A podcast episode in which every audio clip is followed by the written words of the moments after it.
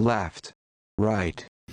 Hey, what's up? I think this is a pretty cool episode. You're really going to enjoy it, whether you're young, you're old, you're just starting out into the, a new work career. Um, dressing the right way is super important. It's first impressions that really matter, and I think you're really going to find some value here. And I super, super, super appreciate you watching. Please share it. We're a newer podcast. This is episode 20, so that's pretty badass. But we got to get the word out there. So I appreciate it. Please like, comment, subscribe, and share. This is Sip Talk. Grab a drink and enjoy. Of course, it's good.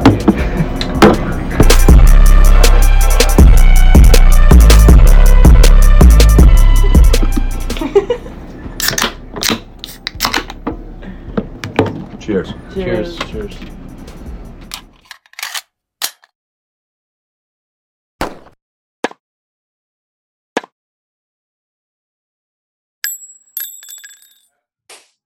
Right. Today we have Andres the Battagliator here. We have James Boswell here. James, you're new to the show. You want to give a quick intro on yourself? Oh, real quick, I've known Justin pretty much my entire life. He moved down to Charleston with me back in 2008, stayed here for about two years or so, then moved back to New York City because Charleston's a bit overrated, in my opinion. I'm still in Charleston right now, working in public accounting, also referee soccer professionally, and am working towards the CPA and do a good bit of stock trading on the side. Yeah, stock trading, man. The so how how far away are you on this from being a CPA? I'm just curious because I was asking myself that last night. Got probably about 25 to 30 more credits to do, and I got to pass the exam. But hmm. I'm doing pretty much all the CPA level work without just without signing my name on it. Okay, yeah. Well, I mean that's that's how it works, I think, right? For in the beginning. Yeah, we got a number of people in the office that are like that, where they they're doing pretty much all the work and just having the CPAs review it and make sure that they're cool with it. But I'd say that a good portion of the the work that our office turns out is going to be done by people at my level or slightly higher, and then we'll we'll ask the tough questions to the partners, and the partners are going to look through it, review it, and if they're happy with it, they'll sign off on it. But most of the work that we're turning out is done by people at my level. Cool, cool. Uh, Andres is a is a he's he's blossoming right now. He's a he's a caterpillar when it comes to real estate. He's he's working on getting his butterfly wings. Um, would you would you like to to elaborate on an introduction for yourself, Andres? I mean, at this point, you guys know me. You know who I am. Uh, yeah.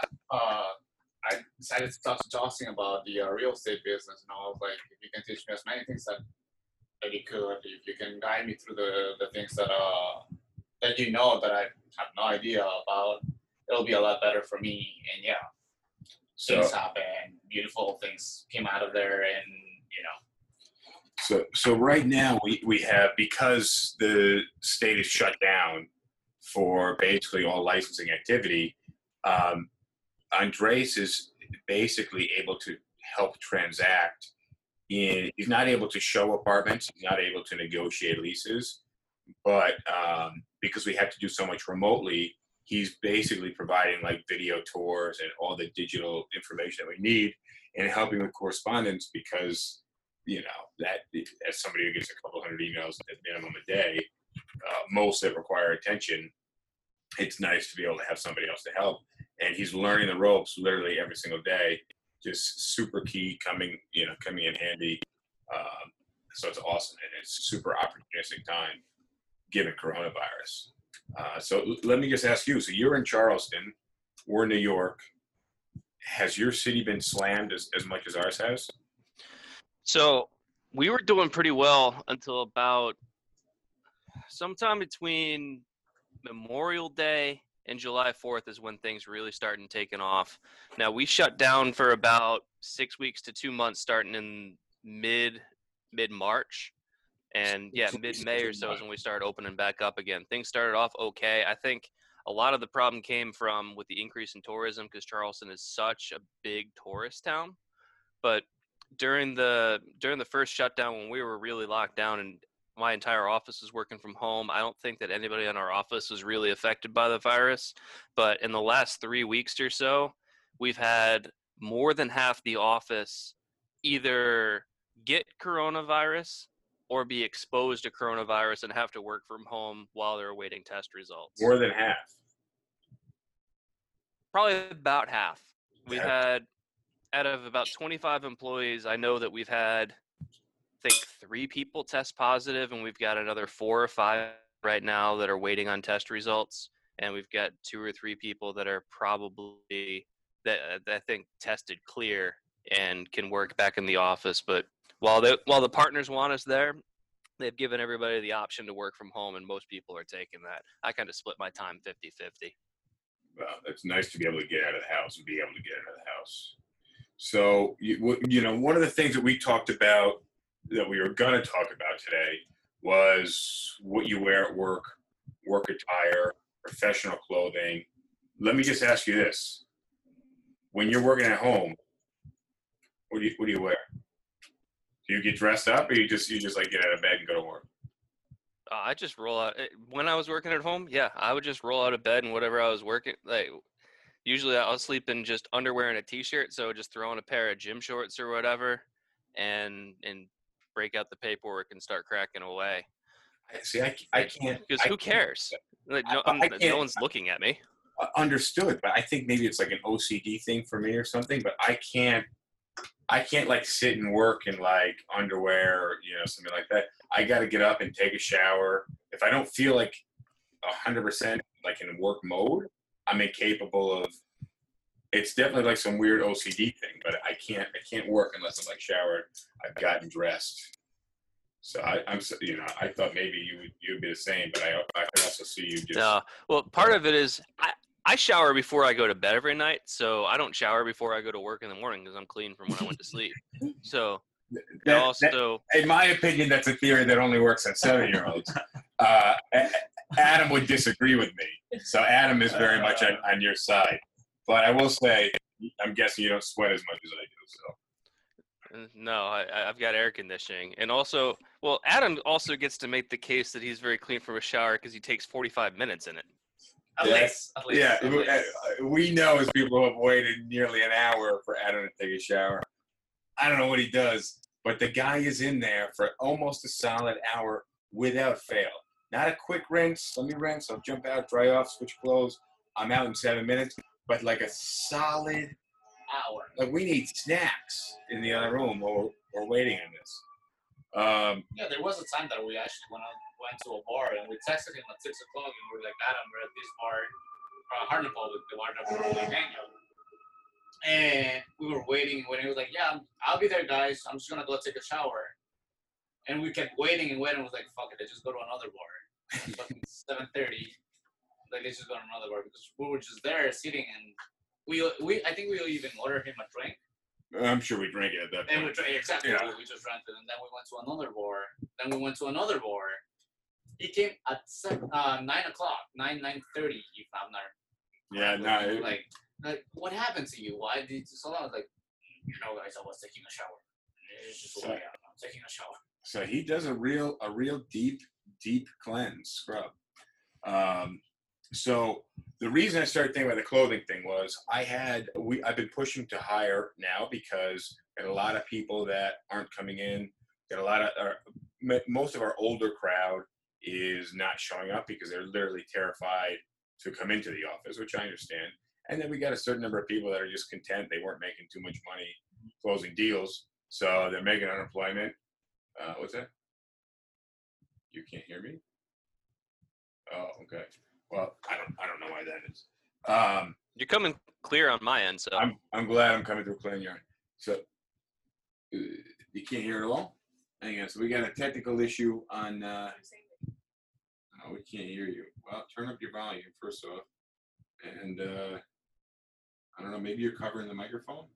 So with your finger on the bottom, try to hold it from the side, without without raising your finger. Uh, either way, I've been trying to push hiring lately uh, because we need people. A lot of people aren't coming in, and um, somebody hit me up on a Facebook ad that we had, and he said he was interested. And I said, "Hey, I'm free this afternoon at two o'clock. You can swing by. Otherwise, I'm happy to schedule later in the week. But obviously, if I have free time now, and I'm going to hit somebody back right away, things happen fast in the city." The guy said to me, "Well, I don't have any professional clothes right now. I, you know, uh, I don't know if I can come in for an interview. So I said, man, as, lo- as long as you feel, know, as long as you feel comfortable, uh, I'm okay with that. I'm wearing shorts and a polo. Uh, and the guy came in, and he, he, had like a, uh, like a Henley on or something like that. And he looked reasonably, reasonably professional. Uh, no collar. I mean, for me, I think if you're going to go into an office, you should have a collar on. That's kind of a personal rule. Um, but but what what are your what's your thing on interviewing? Because you told me before we before we jumped on here that interviewing the last time you wore a suit and a tie was to the interview to your job that you have now, and that was the last time you wore it to the job that you have now. That's absolutely correct. I, I still have. I retain the old school thinking that you you should dress for the job you want, not the one that you're inter- interviewing for. So I, unless you're applying for some kind of like blue collar job where you're working in manufacturing, where you're going to be getting dirty every single day, if you're uh, applying for any professional kind of career where you're working in an office or whatever, I still think that the best bet is to wear your best suit and and show up put together because at worst it signals that you're serious about it. At best people are going to see that you can put together a decent outfit and be presentable and that you put in effort and that you care about this interview. Um, now since since i interviewed for the job and got the job with the office i don't think i've worn a tie a single time there's been maybe once or twice when i've worn blazer over a, a button down shirt with no tie when i've been meeting with a client mm-hmm. but I'd say 99% of the time that I'm in the office, I'm wearing either a good pair of khakis or a dark pair of slacks and just whatever color button down shirt I feel like wearing that day, no tie. On Fridays, we can relax it a little bit where usually really all I do is I just wear a slightly more comfortable pair of pants and untuck my shirt. But uh, our our firm's policy has always been dress for what your activity is that day. So if you're meeting with a client or whatever, maybe wear something a little bit nicer. Maybe maybe throw a blazer on there. I, I've really only even even at the partner level, the partners at my firm, I've only ever seen them wear suits or ties when they've been doing something where they're facing the public, not necessarily a client. But if they're doing a forum or um, some of them are on different board uh, board of trustees for for either nonprofits or businesses or whatever. So when they go to those meetings, they might dress up in a suit, or if they're doing something where they're presenting to a college, sure. Yeah, but, talk about Even that. when they're meeting with clients, they they aren't dressed up because so I don't know. Maybe that- Charleston's different than New York in that respect. Let's let's well Charleston is hotter, but let's just circle back to, to the interview because I think that's a really big thing how you dress for an interview. And I interview all different types of people. So I get people that pull up in you know ripped up jeans, dirty shoes, uh, t-shirt, and you know I, I have a bit of a problem with that. And then you know I have people that uh, that show up in these big baggy suits, and you know it's like their father's suit or like their first suit bought right off the rack. Um, you know, and I, it, it's Well, that's better Well- than baggy, baggy, like torn up jeans or dirty clothes. I agree. Can you do that ice real quick? No, but then again, it also comes down to you're a salesperson, especially on our business, being a salesperson. If you go to your client wearing ripped jeans and you know baggy clothes and whatever, what's the uh, what's the impression that you're actually sending? Because for me, the first impression is what matters. That's how you actually close the deal. That's how actually you get to know that person. And if that person sees you with a clean shirt, uh, you know, you don't need to wear, especially in the summer in New York, you don't need to wear uh, pants, but like a good pair uh, clean shoes, clean uh, sneakers, clean uh, shorts. That sends a message that okay, you, if you give me money, you can actually uh, trust me with that money. Well, but again, I think the suit is overdoing it a little bit. And when I see somebody that clearly spent, you know, minimum a few hundred bucks on a suit, and it's big and it's baggy and it doesn't fit well, you know, for me, I kind of, you know, like I feel I, I feel bad because I know that person obviously probably doesn't wear the suit on a regular basis, otherwise it'd be better fitted. But they spent the money on, on the suit probably as an interview suit, and typically it's a black suit. They're wearing a white shirt. They take the suit jacket off, they're going to look like a waiter. but my, you know, my advice to anybody is, you know, slim cut, and I would do just the slacks and a button-up shirt with a tie, or drop the tie if it, you know if it doesn't, you know, it, it, it looks decent, and get a second opinion. Um, I think we all have like that friend that is really good with fashion. yeah, figure find your friend. Yeah, find your friend and be like, listen, I know that I'm not good at it. Can you please just come with me and you know guide me through these things? I think like in every circle, there's this guy that has like a fashion sense. yeah, but you also, yeah, you also have to be like, you know, but man enough to be like, listen, hey, can you help me out with that? And that's something that I think. But I want to also add that just skip the black pants and white shirt because I that think gray suit is almost always superior to a black suit. gray suit, hundred percent. I got to I got goes with everything. Either a gray suit or a navy, uh, blue navy. navy blue. You're Yeah. good, but black, you either you think you're in the uh, IRS, the FBI, uh, Men in Black, or you're a waiter. And Or you just came from a funeral. Or- well, or you came from a In funeral. which case, I- So, so you know, I just I think black. There's a million ways to go wrong. Whereas navy blue, you're good, and then now, so I, what I like to do, every, you know, when I get dressed, is not have to make choices and just be able to grab whatever. So, if you ever see me and it's below 70 degrees, I have on navy pants and a white button-up French cuff shirt. Typically, not a tie. If it's the summertime, um, I up, until recently I did navy shorts and a white polo, but now I just changed it up and I bought I bought another dozen black polos and a half dozen khaki shorts, and that way I can just every day it's the same thing, and then on the weekend I can wear whatever I feel like wearing. But I like just having a go-to, and then my hack is is also the French cuff. Uh, French cuff shirts usually don't cost that much more, but you're wearing a French cuff shirt next to somebody who's got a barrel cuff or any other type of cuff on their wrist. The French cuff is just classier, always. and if you and you just look like the boss. It's a weird thing, but if you're seated next to somebody and you've got French cuffs on, they have the same exact thing with a regular cuff on, you look like the boss. And they've gotten easier to find over the last couple years. They've picked up in popularity. It's it's the only it's the only I think it's I always been popular. French cuffs have always been popular. I think I think they're, they're they're becoming a little more popular. I think. Probably, probably Um, aspect happened. Like I've always seen the persons that I look up to, or when I was actually learning how to dress myself. Like, okay, there's this person that is actually wearing a French cuff, and if he's wearing a French cuff, therefore he's like wearing a fit, so that it was tailored to him. So on the tailoring thing, obviously, if you can get a bespoke suit, which means it's made for you, that's the way to go. You're If dumping going- thousands into that, though. Well, and and I'll talk about the thousandth thing in a second. But if you can get a suit off the rack and have it tailored, That's- that's th- that's that's great. But I think that's the best compromise. sure, now if you can't afford to get it tailored and you're going to buy it off the rack, buy it a slight size too small, because a baggy suit just looks like garbage. And I can't stress that enough. That even if I put on some weight over the last couple of years, I can still get into some of these suits, and they actually look like they're they're a bit more fitted.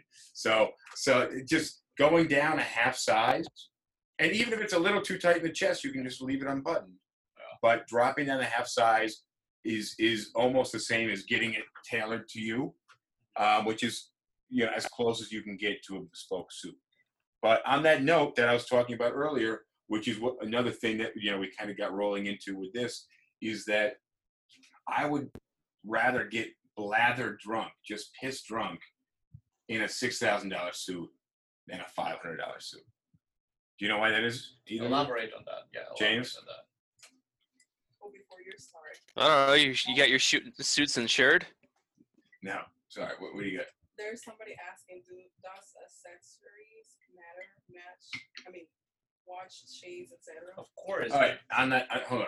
So Oh, yeah, is- let's talk about that. the point is a, a- a really quality made suit is going to last a hell of a lot longer. The seams, everything that's going to retain its shape. So if you end up, you know, like rolling around on the ground in a six thousand dollar suit, it's it, it's gonna it, it'll last. Whereas if you you know you could, if you try to sit down in a five hundred dollar suit, you may bust out the ass or bust out the knee or bust out the elbow, and it's done. You know, if you bust something, especially if it's not on a seam, you're screwed. But I can just you know, I, uh, especially if you're sweating and stuff, a higher quality suit is going to breathe better. Yeah. And it's just any any way you look at it, I would rather save up and buy one kick-ass suit than buy two or three cheap suits. And when I moved to Charleston, I bought two like five hundred dollar suits uh, at Macy's. I don't know if you remember those. And I used those as my interview suits, and I would walk up and down the streets every single day with with these stupid suits on. But it, you know, a suit is really Yeah, in the middle of August, the people looked at you like you were insane.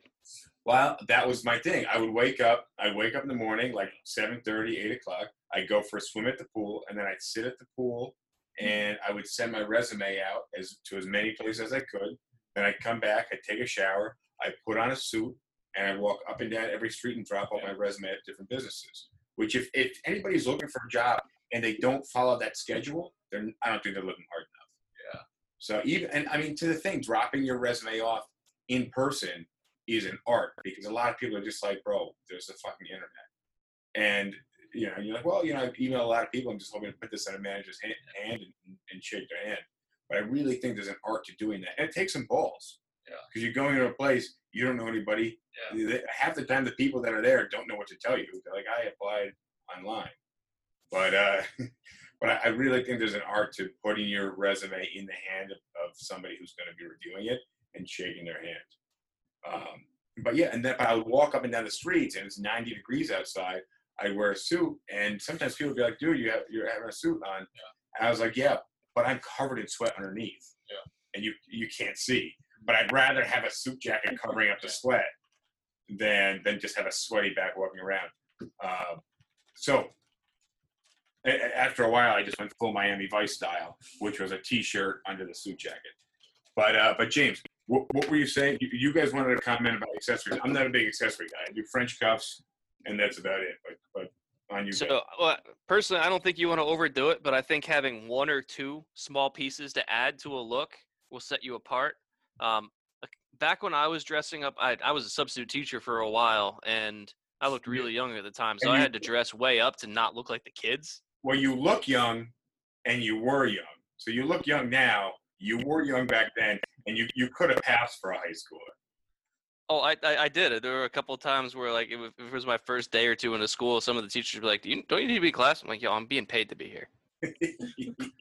So I put a lot of effort into expanding my wardrobe and learning how to dress properly there, so that way I would set myself as far apart from the kids as possible. Yeah, and especially now that you have the internet where you can actually look for all these things. Back then, you Back didn't have the then, yeah. internet. Yeah, you didn't Back have. It was eight years ago. The Right internet now- still existed. Right, right now, right now you have all of these things. so okay, but so so accessories. What was the full question? Sorry. Um, the person was asking like about accessories, like if they can want Shoes, more or watch. What about that? So okay, so we'll just we'll start with the basic suit, and and I got a question for you guys to hone in the this question here. Now you got a basic suit, so you got the pants, you got a button-up shirt, and you got a jacket on. What's the first accessory you go with? James, go first. I like adding color. Uh, instead of wearing a basic white shirt, wear something that goes with your body, like with like the color of your eyes, the color of your hair, the color of your skin. Find find a shirt color that goes and kind of matches with the suit color and everything else. And the other thing that I like to do to add color to an otherwise bland look is I think an easy one is have fun with the socks. God, Nah, fucking socks. thing. That's also a whole different thing. Uh, I hate yeah, the sock thing, Yeah, but, but me- some people love What? it. I, I love the, the sock game. Yeah, sure. Uh, but for me, like something that's super basic and like it's a staple of every. It should be a staple of every man is like shoes. Your shoes. Oh, That's this guy loves shoes. This guy loves shoes. Yeah, that's an accessory for you.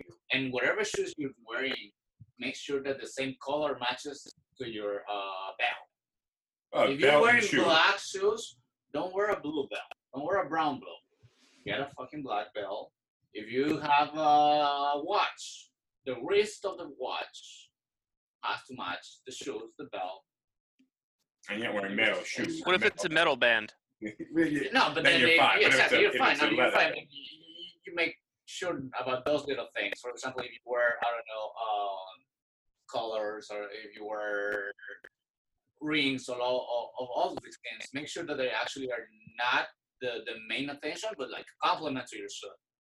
I, I think you know if you're I just like to think of an Italian you know Italian guy dressed nicely. He's got pants on. He's got a jacket on. Maybe maybe a pocket square. When I you know if I have a flat color suit like a straight navy or straight gray with something without stripes or something, I really like to have a little pocket square. If I have I have a couple suits that have some lines or patterns. Um, I'll stuff a pocket square in there sometimes, but then it'll just be a white pocket square. Um, but I think if you have quality, if you're wearing a five thousand dollar suit, you want you don't want to take attention away from that, exactly. and you don't need to distract people with you know like a lapel pin or something like the that. accessories are just basically a complement for the suit that you're already wearing. But the, the suit itself, the well fitted, the well tailored, it has to stand out. And then the accessories are just like a complement to it. Because there's also people that will ruin a good suit by adding way too many accessories. But let, here's my opinion also on accessories. So I say I say buy an expensive suit. You can wear the pants with a button-up shirt. You can wear the jacket with jeans, right? Like you can. It's super versatile. But when you're buying accessories, if you're using an accessory that's not going to last you for life, ditch it. That's my opinion on accessories. So Well, that You should be true of just about anything you buy. sure, but if you can pass it down as an heirloom, then it's worthwhile. yeah, like French cuffs. but if it's you know i have i have some uh cufflinks that i use very seldomly and i have some cheap cufflinks i don't use the cheap cufflinks anymore i you know i, I only use the good ones when it comes to a tie pin or something like that unless it's something that you can pass down i w- I, would- I would definitely skip it uh, but my, my first thing would probably be cufflinks because I like to wear a French cuff shirt, and then it would be a pocket square, or or a tie.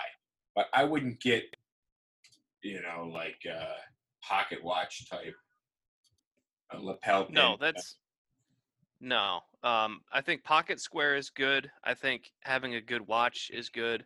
Yeah. And I, I, I personally like to add a little bit of color. I know you don't like the socks, but I think that's a that's an easy way to express a little bit of personality with your look. So, yeah, that's, that's what everybody says. Maybe that's my personality is uh, is just matching my socks to my pants. Um, you have any other questions that are coming through? Um, yeah. Somebody's asking what should a woman wear? Uh, someone's asking what should a woman wear. So probably not the best question for us. Uh, I had you know there's a woman that interviewed today, and she looked like uh, she was just dressed really nicely. She had a mask on, so but I just thought she looked very professional. Uh, I can't, I just can't remember. She was probably wearing like a skirt suit or something. You know, I'm not gonna tell women what they should wear or what they shouldn't wear. Um, obviously, you know, you probably want to avoid something that's super low cut or super high, you know, high high cut in, in the waist. whatever it actually empowers you, whatever. for example, a guy like the the the armor that a guy wears at this time in the 21st century is a suit.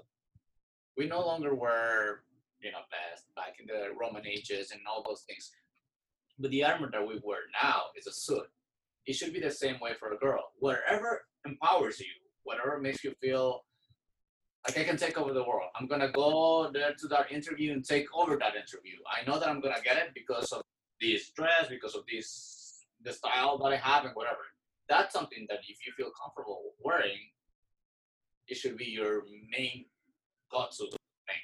Yeah, I, I I completely agree with you. But that's why you gotta you gotta be wearing something that you are comfortable wearing, and that's why I think rather than buying something cheap Mhm.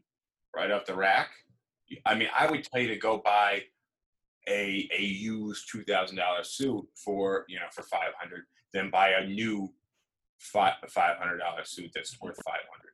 Um, but on that note, I want to talk about my Amazon store, which is linked in the YouTube video. So if you're watching this live, my YouTube link is in my Instagram profile. And uh, if you're watching this on YouTube, the links below, there's a link to my YouTube store. James, I haven't told you about this yet, but the cool shit that I have for the home bar, the stuff I have in the office, we got some cool stuff in the office. We got like some water guns and, and you know, there's just, I'm a kid, so that, you know, the office is just full of gadgets.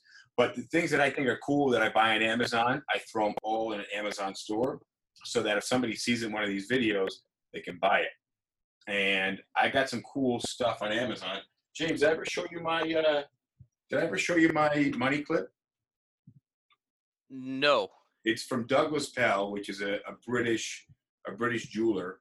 And uh, I mean, it, you know, it's relatively inexpensive for what it is, but it's it's silver, and it's just the classy. I, I love money clips, but it's the classiest money clip that that I've ever had, and it is definitely an accessory that you that you could pass down, and uh, probably needs some polishing up. But it is. Uh, you see the engravings on it. You see a little lion on it. Can you see that? So, but I, I throw stuff like that in the Amazon store, um, and uh, you know, and anybody should check it out. Um, if you guys have stuff that, that you want me to throw in the store too, I'd be I'd be happy to do it. But but totally accessory wise, bar wise, it is Sip Talk. Yeah. So I don't know if I have any decanters in there, but I should throw some decanters in there. We definitely have this spherical ice ice mold. You got it. Oh yeah, of course I got this shit on Amazon. I I became a big Amazon user 2018 when I I basically tossed all the furniture in my apartment and bought all new furniture. And James, you've seen there's three. Andres, you've seen there's three bars in the apartment. There's a Scotch bar which is mounted to the wall, and then we have the tequila mezcal bar, the one that's got the skull and it's got it's got you know uh, it, it's got the uh, the Jesus candles on it. Um, and then the wine. and then there's a wine and champagne bar. So uh, you know, I'm really into the bar stuff, and and I have a lot of uh, bar accessories on the Amazon store too, because I mean, to me, that's my pastime, that's my hobby. So, um, all right, we'll get back to the suit talk though. Um, James, what's your what's your go-to uh, for work attire? I'm just I'm curious. I, kind of told you already. It's super basic. I just go with um, like either a pair of good flat khakis or flat slacks in like a kind of a golden brown, or the slacks are just going to be black, which is like a light stripe or whatever, and then just a button-down shirt. I keep it super simple, just so I can be comfortable. And if a client happens to come in, I look put together, but it's not something that people like a lot of people in my office will actually just wear polo shirts. What about to- shorts? um. Anybody wearing shorts? Because you're in South Carolina. It's July 16th right now. I don't know when this is airing on YouTube, but it's Ju- it's the middle of July. It's gonna be August in a couple of, couple of weeks. Anybody wearing Oh, shorts? it's already hot. and It's it's it's been hot here for the last two months. Um, but on Fridays when it's casual, people sometimes wear shorts. But Monday through Thursday, I don't think I've ever seen anybody wear shorts. Mhm. So we're real estate agents. My my thinking on being a real estate agent is one shoes, man. I tell every every woman that that interviews on women on women clothing, every woman that interviews, and I just I mention it pretty much to everybody. But if I see a woman come in and she's wearing heels, I always try to mention wear comfortable shoes because you're going to be doing a lot of walking. As a real estate agent, you're going to be doing a lot of walking. So I you know I don't say it in like uh, anti heels because some women are comfortable hiking around in, in, in heels. But I just I hate for that person to show up on day one and they end up walking three miles and you know four different buildings, five different buildings, up six flights of stairs. Like at the end of the day, you're gonna have a. I've, I've as a real estate agent, I've suffered some major foot problems. Um, I mean blisters at the very least. Breaking in a new pair of leather shoes, holy fuck! It's like I mean you, your feet can be Super your feet yeah. can be bleeding. Yeah. Um, I mean, the first year in business, I was going through a pair because I was viewing apartments every single day. I went through a pair of shoes probably every month to five weeks, uh, and I was broke as shit back then. So then I then I started spending money on the cheap shoes, which not only do the soles wear out, but the leather would crack on. them. So I mean, shoes I think are are, are really important, but I think again, my thinking is collared shirt. That's why I think a polo is fine. In the summer in New York City, shorts, not cargo shorts, but a clean pair of shorts. Um, and then if like I'm okay with the sneaker thing. I've seen million dollar brokers wearing sneakers. And and you know if you're if you're ju- if you're stepping out of your air conditioned office into into you got a driver waiting for you out front in a, in a car, and then you walk into an air conditioned apartment, that's Yeah, fine. But I'll tell you, as somebody who's got to walk from West 35th Street to East 35th Street, and then walk up to 40th Street, and then has to go up five flights of stairs, and you go into a top floor apartment that hasn't had the AC on. Like, but you know, when it's 90 degrees outside, wearing a suit is not an option. So you just need to feel confident, be able to present yourself well. That's my opinion on on uh, real estate. I don't know. It's been so long since I've worked in in a regular nine to five style office, so I don't even know. James, you were saying something about uh, stocks. Oh, James. So what's what's the, I'm just curious. What platform do you use for stocks? Stocks? Yeah. So I trade on two different platforms. I use Robinhood for a lot of my retail investing, and then I also have a brokerage account through Merrill Lynch that um, gives me a, there, there's more commissions on it, but I've got a lot more a lot more options to trade with between being able to trade over the counter and um, more access to bonds and stuff like that. So I, I'm between the two. I've heard good things about Webull. I haven't ever actually traded with them So so but I've considered getting into them. let's let's do this. What I- what I uh, what I want to do is is I want to talk maybe the next time you're on here about some of your stock trading techniques. Um, I recently got into it, and I you've been preaching me to me forever, but I signed up with Webull. I signed up and I got two free stocks, and I've been able to do a ton of research on my end, and I'm still learning, but there seems to be a lot of opportunity. I put a decent amount of money into it. I'm up, so that's cool.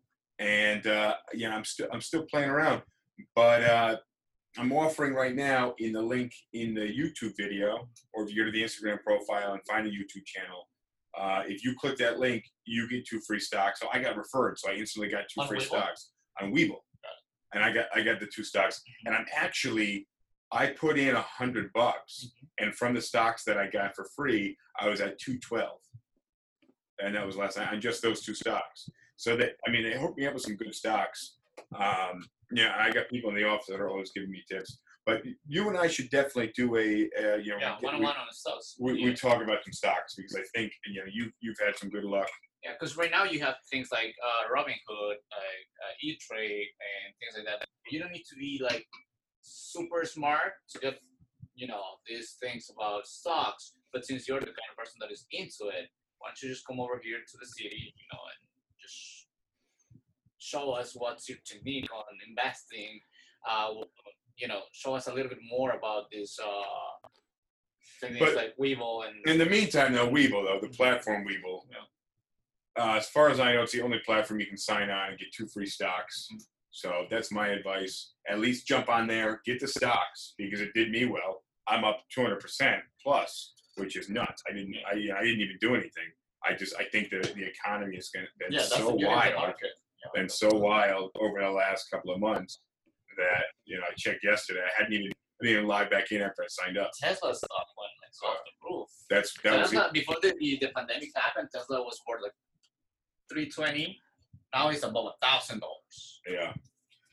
I do think that you need to make one disclaimer though, since uh, I don't believe that any of us hold any series licenses. That any talk that we have on stocks is not professional advice by any stretch and shouldn't be taken as uh, as such by anybody that's listening. first of all, pretty much everything I say is not professional.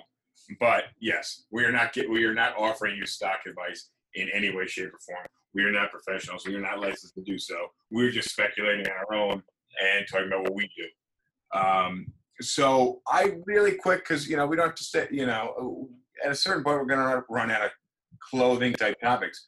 But culturally, how things have changed over the last years. Because when I entered the workforce, before before I started working a job, an office job, I had never really worn pants on a regular basis. Even in the wintertime, people used to know me in high school, the guy just wore shorts all wintertime. James, you know this. Yeah. Uh, Didn't matter if it was negative five. Well, no, because the way I looked at it is I felt more comfortable. I could get up, move around in shorts, Yeah. and then um, But it was fucking freezing. no, but it wasn't cold because we had a garage. So I walked said downstairs. it's minus minus five. I, it was because we were up basically in the mountains. James much more so than I. But I had, an in, I had an indoor, a, an attached garage. So you walk downstairs, you start the car, the garage is warm. Yeah. You open the garage door and you drive to school, and then you walk 100 feet across the parking lot, and you're in a heated school. Yeah. And then you reverse that to go home. So for me, I never, you know, I never really had to deal with being that cold, except for the walk to and from the car to the school. Yeah. And I just, I, you know, I felt much more just kind of active in shorts. And as a runner back then, like, you know, shorts just seemed to, I don't know, free the, plus you get more ventilation. How's your leg? Are still running?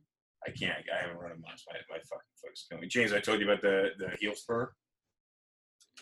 Yeah, I thought you had plantar fasciitis or I- something. It's, it's one or the other. Uh, it's, I, and it could be both because, because basically the pain point is right under the heel, but then it's all through the fascia under my foot as well. And, and the fascia gets really, really tight when I do anything. But also I have this pain, pain point right on the, right in the center of my heel, which is in line, unless they're going to do an MRI or you know, not MRI, X-ray or whatever it is. Eh, you know, and there's not much they can do for treatment. They can do an operation if it is a heel spur, but the general treatment is just take time off, which I've pretty much done the entire time, and it's uh, it's making me miserable because I really enjoy running, and that's what happened. I went out. I hadn't been running too frequently. I went out at the beginning of coronavirus. I had all this free time, and I was doing six, seven, eight miles a day, and cardiovascularly I could keep up with it, but my foot is basically fucking broke on the inside, and now I.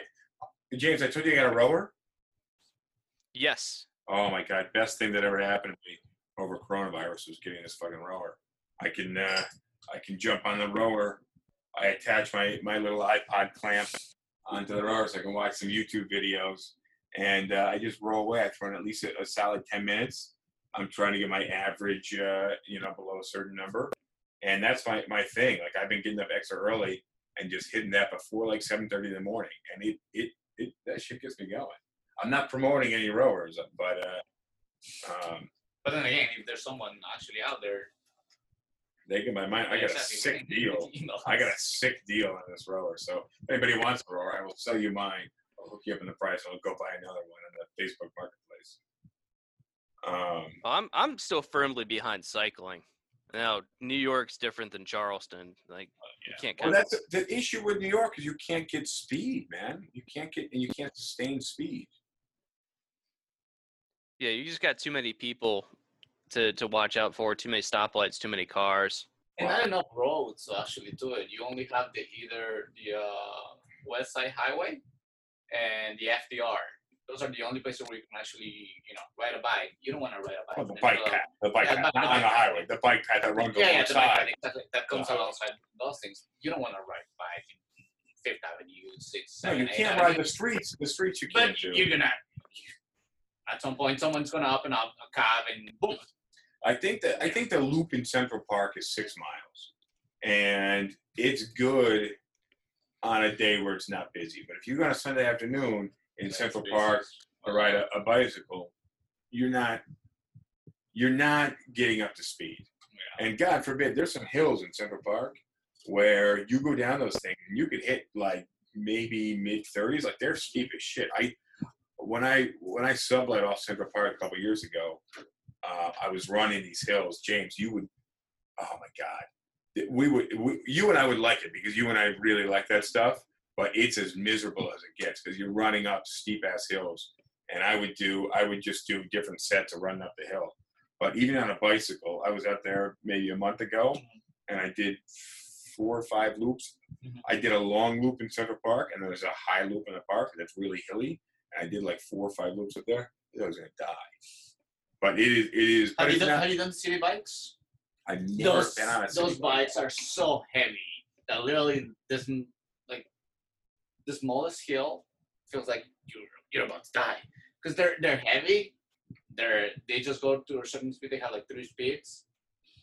You're like when it's going down, it's great, but once you have to go back, it's like So James, I don't. So I remember. I mean, James and I, when we were 13 years old, we used to we used to ride to McDonald's to play uh, uh, Monopoly. Monopoly, which we now found out was rigged. But we would we we'd ride the bikes to go by uh, McDonald's and play McDonald's Monopoly. But then that was it. That was kind of my you know my my tenure as a bicyclist until I moved to South Carolina. But not even then. When I was moving back, when I just when I committed to moving back to New York, I was going to move to New York City. I sold my car. Remember that? I didn't have a bicycle before that in South Carolina, James. I don't think you did either. No, I bought a bike after I saw you having fun on yours. Yeah, fun. So what happened was I sold my car, but then I also needed to commute to and from work. So that day or the very next day, I bought a bicycle on Craigslist, and I still have it. It's in the storage closet in the office. I ride it a couple times a week, sometimes, to to the office because I have another one that I, I, I use in places that's newer and sturdier. And I would ride seven and a half miles from in, in South Carolina at seven thirty in the morning when it's hot as shit. Um, seven and a half miles to the office and seven and a half miles back. And I did that for so long until I got sick of it, and that's what got me into the motorcycle. But James and I used to bicycle. What was an average bike ride for us? What are Well, if we like, I can't remember because neither of us were all that serious about it. Like last weekend, I did 75 miles over three days, which compared to some of the people that I ride with, isn't even all that much. But Yeah. Well, yeah, it's more than we're it's more than we're doing, but but bicycling, I think. So I like I like watching people. Uh, but that's James. That's twenty five miles a day. Yeah. So I like I, I one thing I really enjoy doing is is being fully suited up with uh, being on a motorcycle. Although last summer Adam's mother got married, I had a Tom Ford suit on so not not a cheap suit. And I took the motorcycle from Manhattan way out in Long Island, an hour ride, about 80, 90 miles an hour. And what happened was the the suit was flapping in the wind, and it uh, it got ripped up. it was not a good. suit. It, And it was at some force. I mean, I've had it for five years. Oh. I got it in like 2015. So, and I have beat the fuck out of that suit. But yeah, the the stitching for the inseam uh, started to separate and broke my broke my damn heart.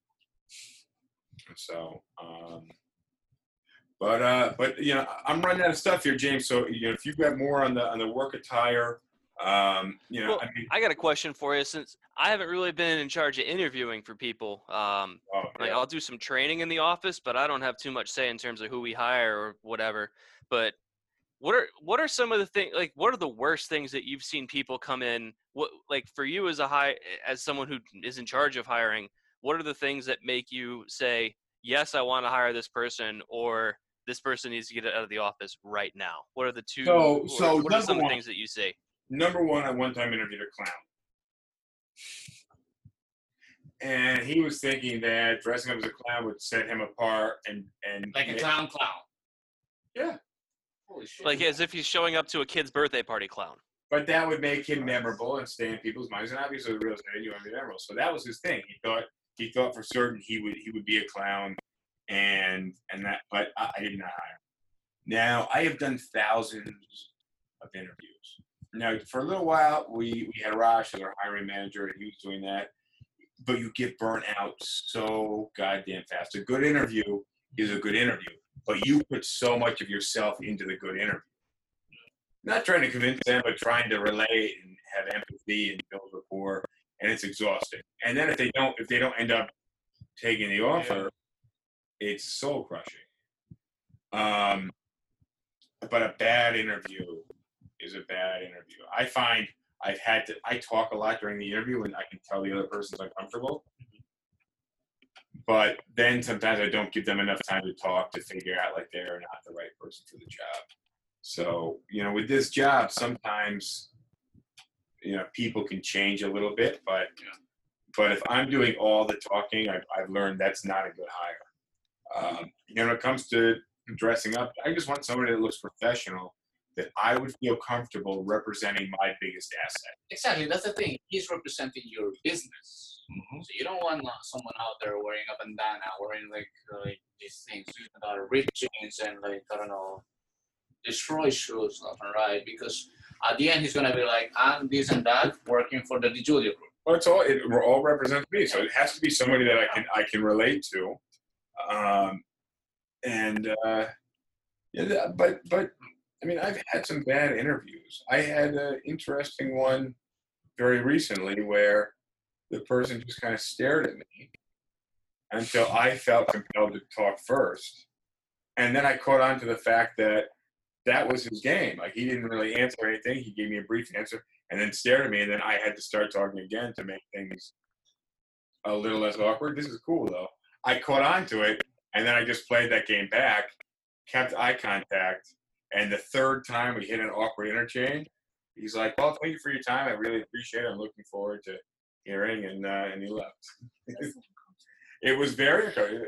It was uncomfortable for me until I realized why I was uncomfortable, and then I just flipped that around, changed the dynamic, and he got uncomfortable and left. Speaking of uncomfortable, like flying, flying for example, for me, like flying next to a person that smells weird, that has like these things going on, is like it's like, "Ugh, can I please change my flight? Can I please change my my seat? And especially now with these coronavirus things, and you know now they they put like one seat apart of each other. I was looking at my my credit card and I was like, uh, what benefits can I get from it? Can I you're, reap you're some such a other segue benefits? artist. You're Can such a some- segue artist. Andres is talking about, wow, he, you know, you should you should get paid for this. I should get paid for this. So, Andres and I were talking about throwing a little promo for the credit card. James, you know my favorite credit card is the Amex. Uh, it's a platinum card. One because it's a badass card, but two because I get fucking mad benefits.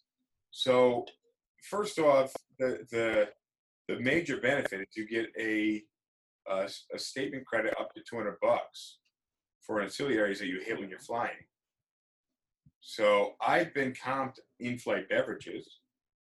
I've been comped uh, overweight overweight bags, extra baggage fees, You get your personal lounge. flight change fees. Yeah, so we were talking about it before, and I- Andres obviously trying to trying to help promote, but Let's make that money, baby. we were talking about it before. I got a hack to get somebody hooked up with a platinum card. It's it's in the YouTube links.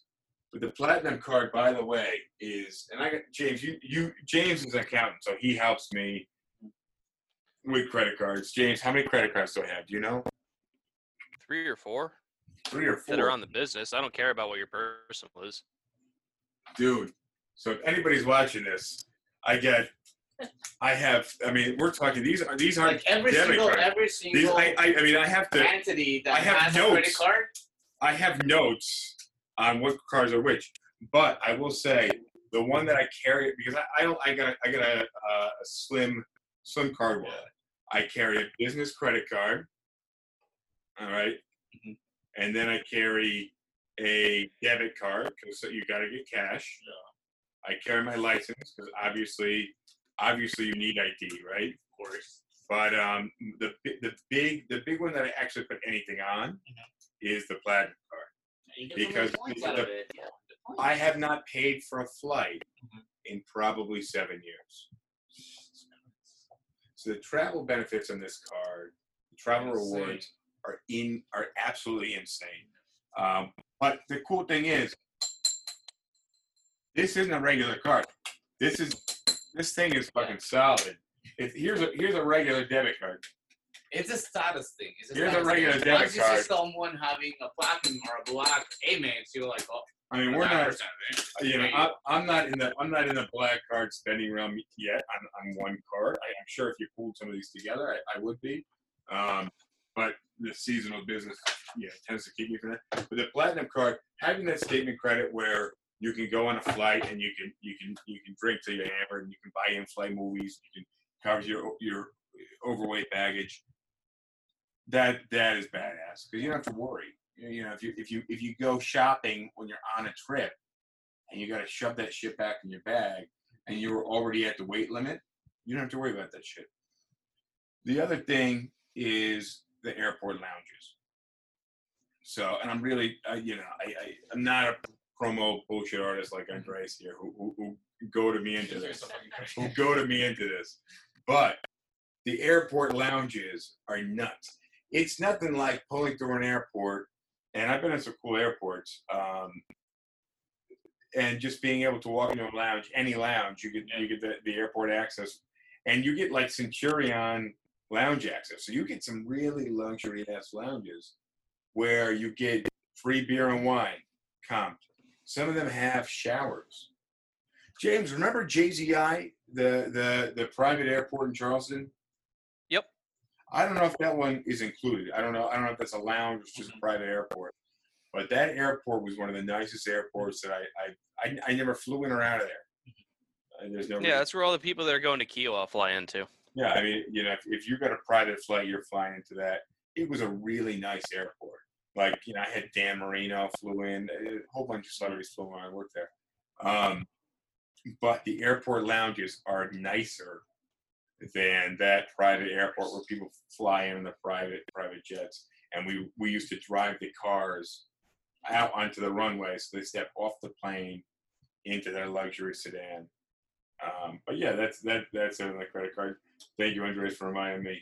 Um, check out the platinum card, James. If you're interested, uh, you know I, I think I can get you the annual fee waived, and uh, you know I know you have good credit. So. Link is in the description below. Now, link, there's no, the link is in the description below if you're watching on YouTube. Yeah. But if you're watching, So you think an accountant would have bad credit?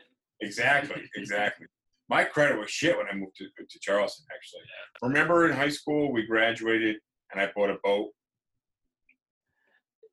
Yeah, that was fun for about a year and a half. Yeah. So what happened You have to was, pay it back. what happened was, got the boat, and this was back in the day when they used to mail you credit cards, and all you got to do to activate it is like swipe it or call the 800 number. So, and they had it like 500 or 200 dollar limit or something. So I took a, I quit my job, and I took one with a. I mean, this is back in what 2000, 2005 maybe, and I just picked like a 500 dollar limit one, and I just put my expenses for the next month on that mm-hmm. card. I mean, gas was a dollar. Yeah. So it was 44 uh, gallon tank, and that would last you, you know, half a month. So the money stretched a little bit longer, a little bit further back then. But uh, I just put everything in the card, and then when that one ran out, I just opened another envelope, took a different card. Figured it was some shit that I, I would deal with later, which I had to deal with Eventually after a year. when I came to terms with fucking life. Having to buy cars, having to finance cars, having to get other credit cards, uh, and that shit was on my credit for seven years. So it wasn't until really I think 2012 that some of that I, I had cleaned it up before, but uh, by 2012 my my credit score went from high 500s to low 700s, so which is wild.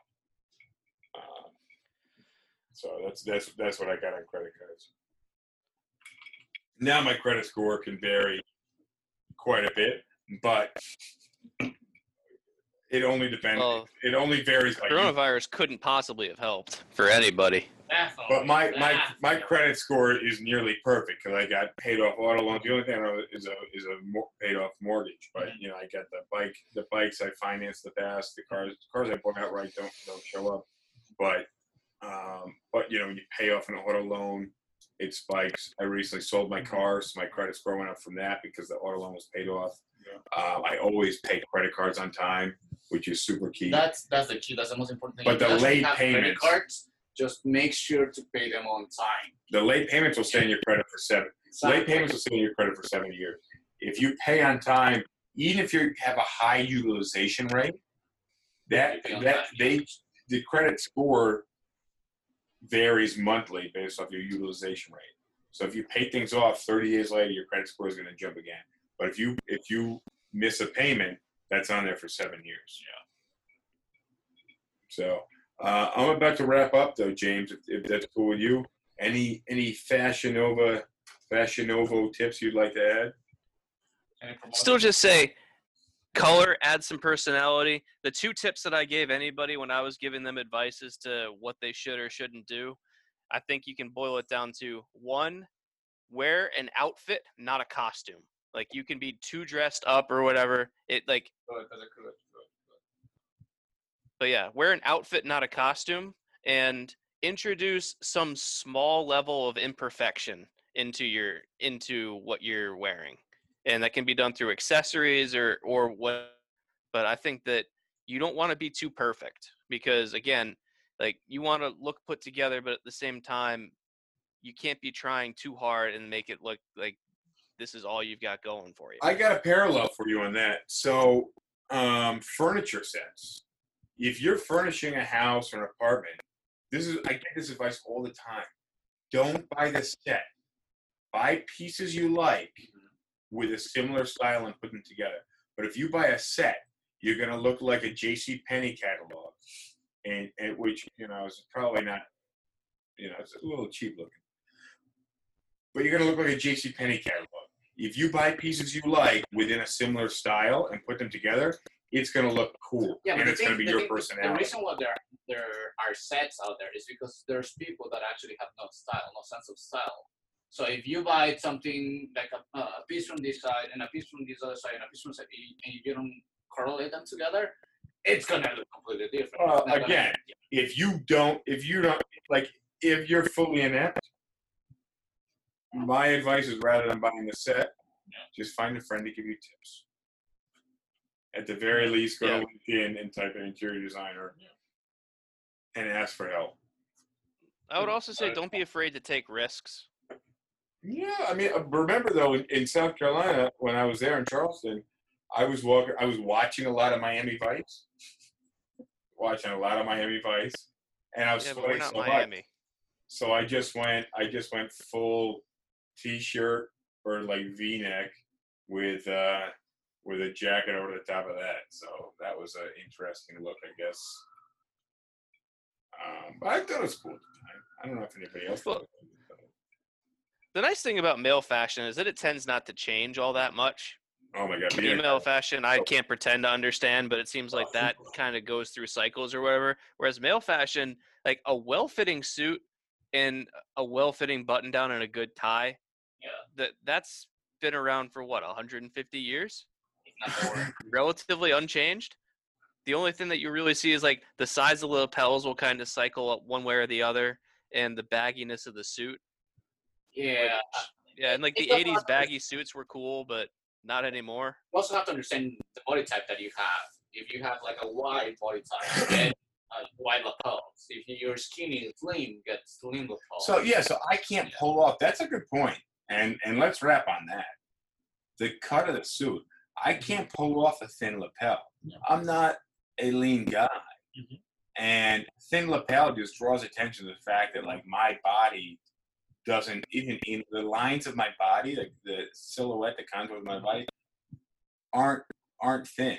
When I get a nice I mean I like I like a peak lapel mm-hmm. and I like a wide, like 1970s, like like old school peak lapel.